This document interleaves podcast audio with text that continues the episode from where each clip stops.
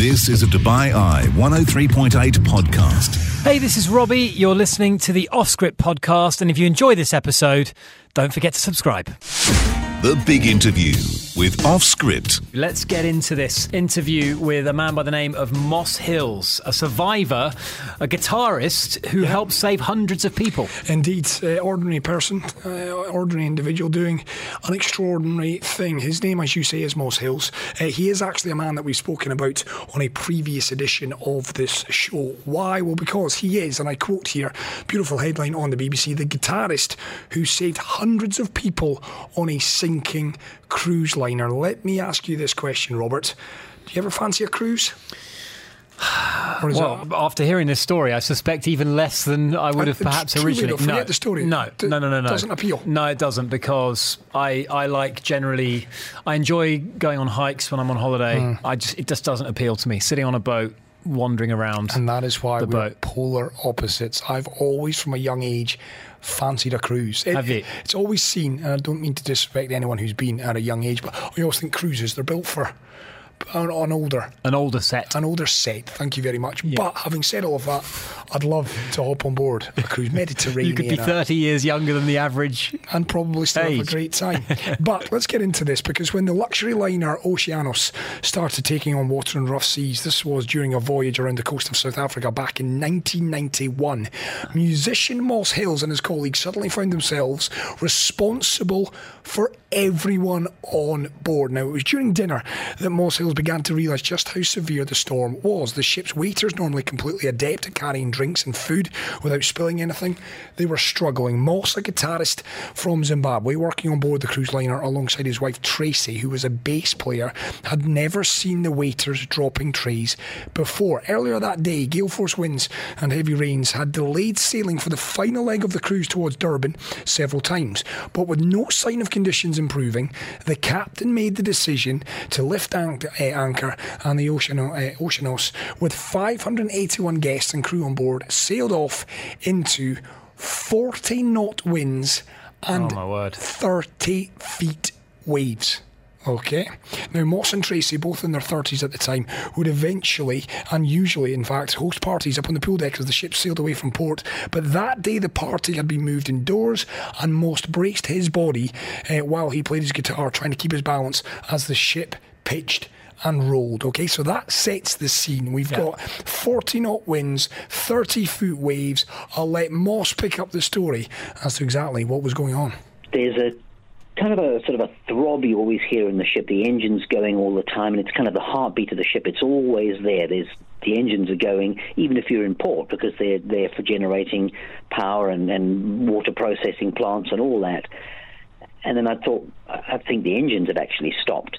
And they had, and so the ship slows down, and when the ship is slowing right down and eventually got no forward motion, you can't steer it, and so we just started going broadside onto the waves. Wow. And now the waves are just hitting us sideways and pounding the ship. It was rolling around very badly, and we were still in the dark, and people started to come out of the restaurant, kind of up the stairs, and to gather in this lounge. And more people were coming into the lounge. A couple of the other entertainers as well. One of the magicians, Julian Butler, and also a second magician, Robin Boltman, and a couple of others were in there. And as more guests were coming in, there was this sort of chatter kind of bubbling over, and people wondering, well, what's going on? What's happening? And so anyway, we decided we'll just try and play a bit of music just to keep people entertained until the power is restored. We didn't have any electricity, so we couldn't use the microphones or electronic keyboards, but I had an acoustic guitar, and so just played a couple of acoustic songs, and Robin, one of the magicians, I think, had a banjo, and we just tried to keep people a little bit occupied while we waited for the power to come on, but it didn't happen. And then we were sort of expecting maybe an officer dressed in white to come striding into the lounge and sort of take charge and say something's happened, or even more likely we were waiting for an announcement over the PA system to say, this is what's happened, stand by, we're fixing something, but just nothing happened. nothing happens. Oof. So that's a musician looking for the authoritative figures on board this cruise liner to be just that, to be authoritative, to take charge. Nothing's happening. I can't help but think, in Moss's case, reminds me, of course, of this famous scene in Titanic.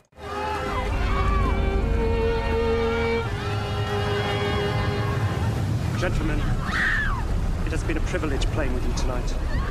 Oh, it's a sad scene, that, you know, because initially they shake hands, don't they, and the violinist then starts playing again and his band members come back, they play that song, and then of course those words, gentlemen, it's been a privilege playing with you this evening. I wonder if that Titanic is sinks. Creative license, or whether I did do a bit of research on it today, and there is eyewitnesses account that the band did continue to play as the Titanic sank. Something very British about that. That is. Stiff up a lip. Absolutely right. The Offscript Podcast. We're telling you the story of Moss Hills. He was a guitarist on the Oceanos, which was a luxury liner. It was actually touring the coast of South Africa back in 1991. There was a huge storm that came in, 40-knot winds, 30 feet waves. For whatever reason, the captain decides to lift anchor, and off they go on the final leg of this cruise towards Durban. Very quickly, Moss, the rest of the passengers, realise something's afoot. The cruise liner is literally rocking back and forth. There are problems. Moss continues to play as the professional that he is. He then quickly realises, wait a minute here, no one of the crew is taking authority here. No one's taking control of the situation. There are worried passengers. Where are the crew? Let Moss pick up the story here, because he and a couple of other entertainers go to investigate. Guests are asking us, what's going on? Where's the power? And the ship was starting to lean over more and more to the starboard side, the right-hand side. So as the ship's rolling between left and right, port and starboard, it was doing that heavily all the time, but it started to be more to the starboard side, and anything that wasn't fixed to the ground started to slip and slide and go that way. Chairs and pot plants and people. And it was starting to get really uncomfortable. And I wanted to go and have a look and see what was going on, because when Lorraine had been speaking to the captain, he'd indicated that he thought we needed to abandon the ship. Oh, wow. And I couldn't see why. I thought, well, you know, are we on fire? Is the ship sinking? You know, it's a black night out there, a terrible storm. I certainly didn't want to go into a lifeboat in that terrible weather, and of course none of the guests would like to either. So I was thinking, well, you know, why do we have to abandon the ship? And I wanted to go down below and have a look at what was going on. Didn't want to go on my own. And Julian Butler, one of the other magicians, he decided to come with me, and the two of us went down together to go and see if we could find out what's happening. And it was very dark down there, and there was nobody there. Nobody. And that was a bit of a shock, and it's a little frightening and somewhat disconcerting to see, well, we're the only ones down here, well, why?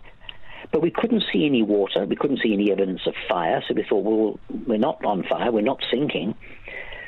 But then we could see that the watertight doors were closed, and we thought we might have heard a big body of water sort of sloshing about behind that watertight door, which gave us a bit of a fright. But you can't be absolutely certain, because the waves are pounding the ship. We're below the waterline anyway, but we thought, well, we seem to be okay, but we can't check anywhere else because the watertight doors are closed. How disconcerting must that be?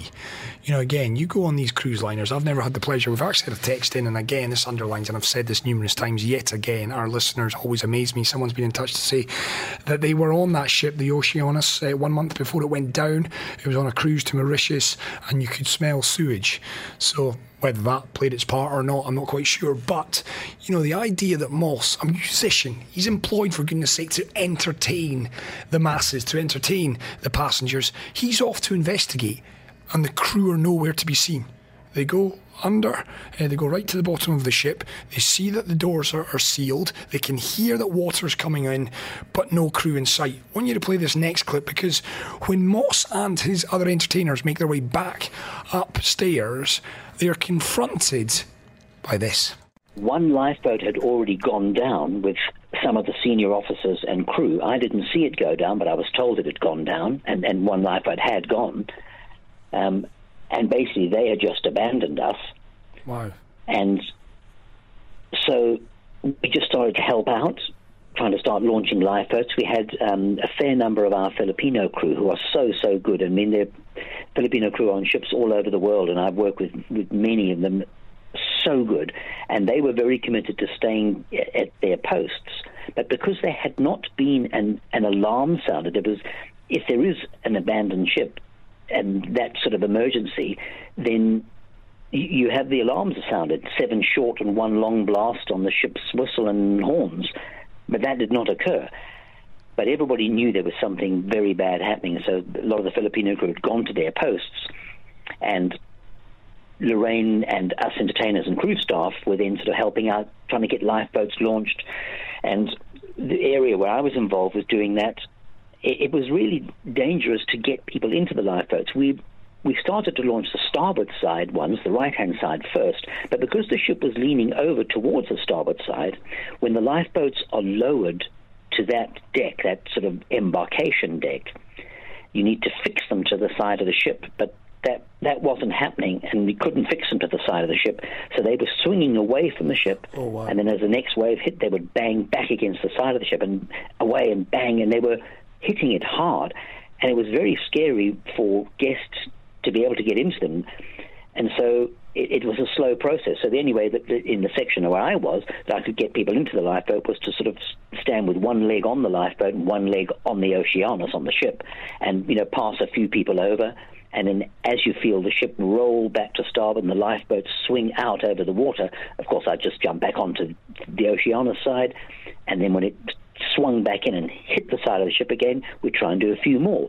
But the more people that went into a lifeboat, the heavier it became and the harder it was hitting the ship. And it was scary for the people in the lifeboats.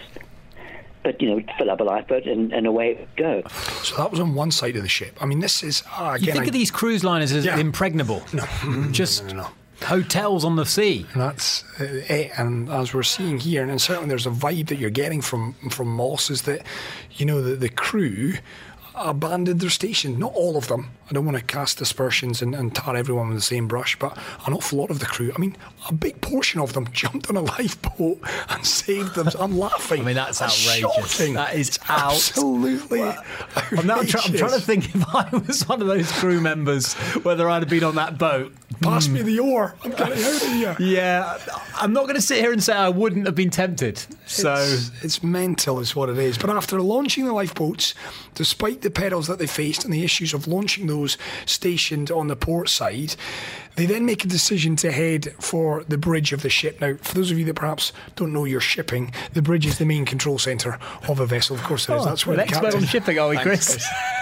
Thank you for outlining that so beautifully for us. It's where the captain and the officers, you can tell that this is lift from Wikipedia, they're able to man the entire operation of the vessel. It is generally located in a position with an unrestricted view and immediate access to the essential areas of a ship.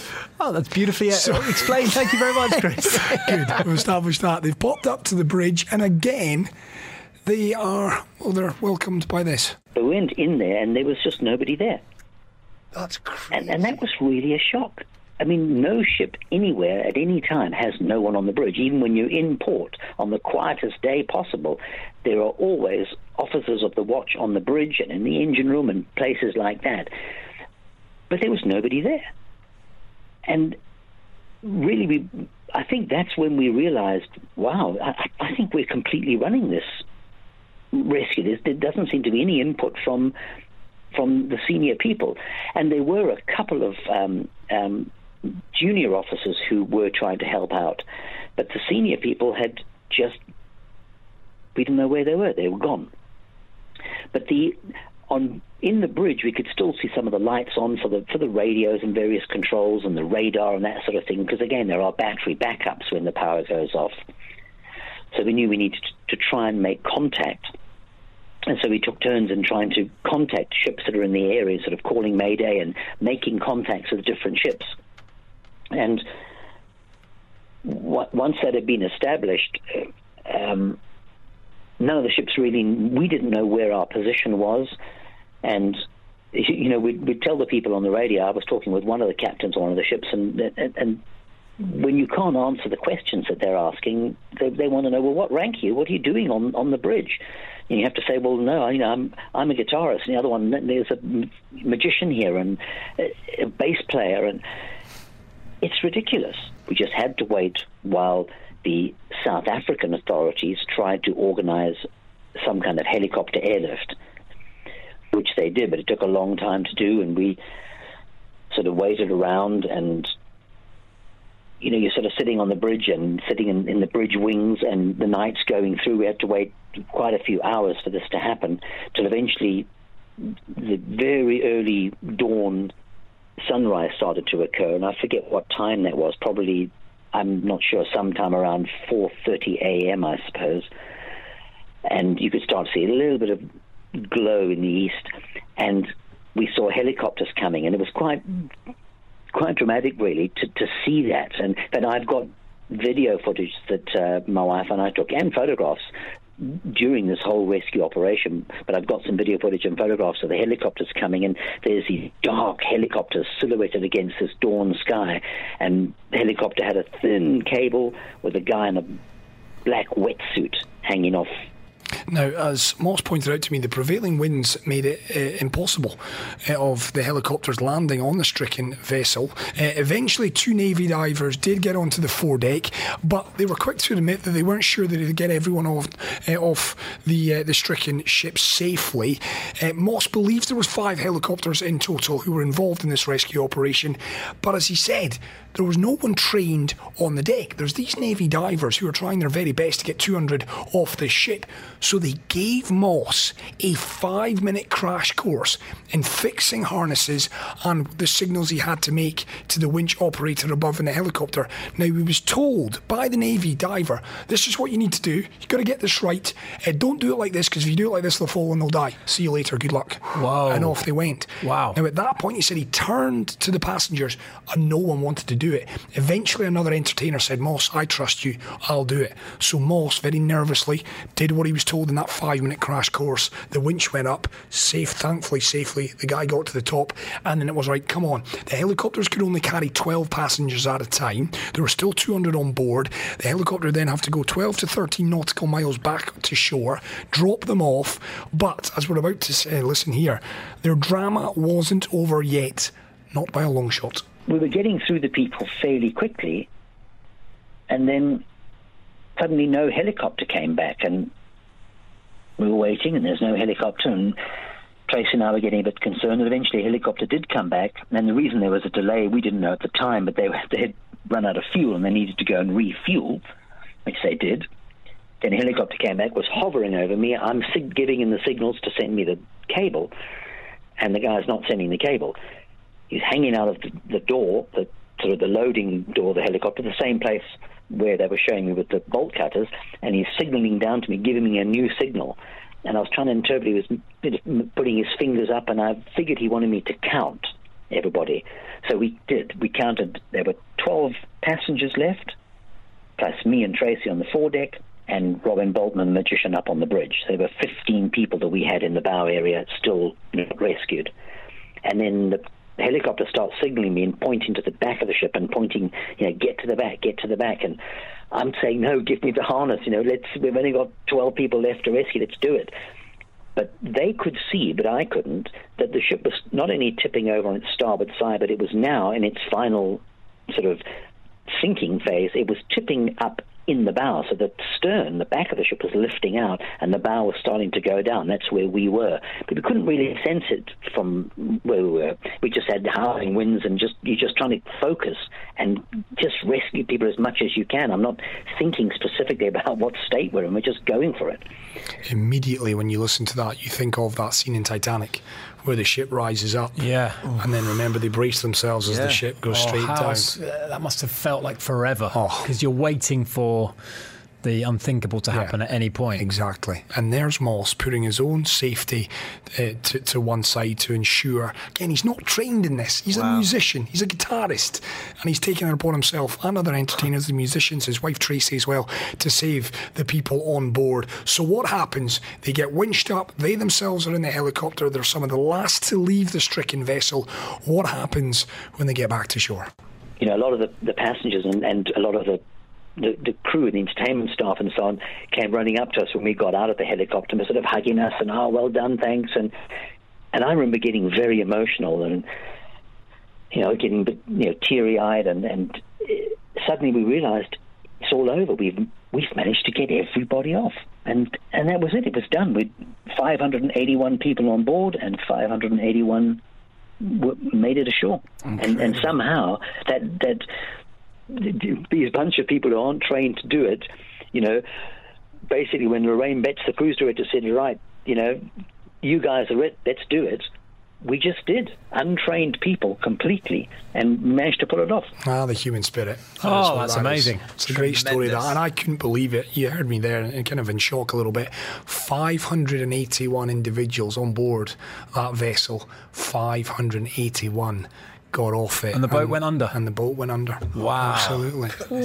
It's incredible. And as Moss himself would go on to say, he's not a hero. There was loads of other people. He would just said he did what every man or woman would do. How far off the coast was it, do you know? Well, no, I don't actually know. Well, 12 to 13 nautical miles back on to shore. Oh, right, yeah. Not an easy swim through South African waters, as we heard earlier this week, populated by quite a few great white sharks. Given the fact, Rob, I don't swim, I'm not sure. Not a straightforward swim. Bright orange floats for me to stick on my arms. Oh, wow. I would have been doomed if it wasn't for Moss and the guys. That's incredible. Amazing. Wow, that's amazing. We salute Moss Hills here in the Offscript studio and also thank him for sparing his time to tell us that riveting story. Hope you enjoyed it. The Offscript Podcast. We hope that you enjoyed this episode. Please do go ahead and click subscribe. You can also check out our other podcasts, Time Capsule or The Big Interview. Find it wherever you get your podcasts.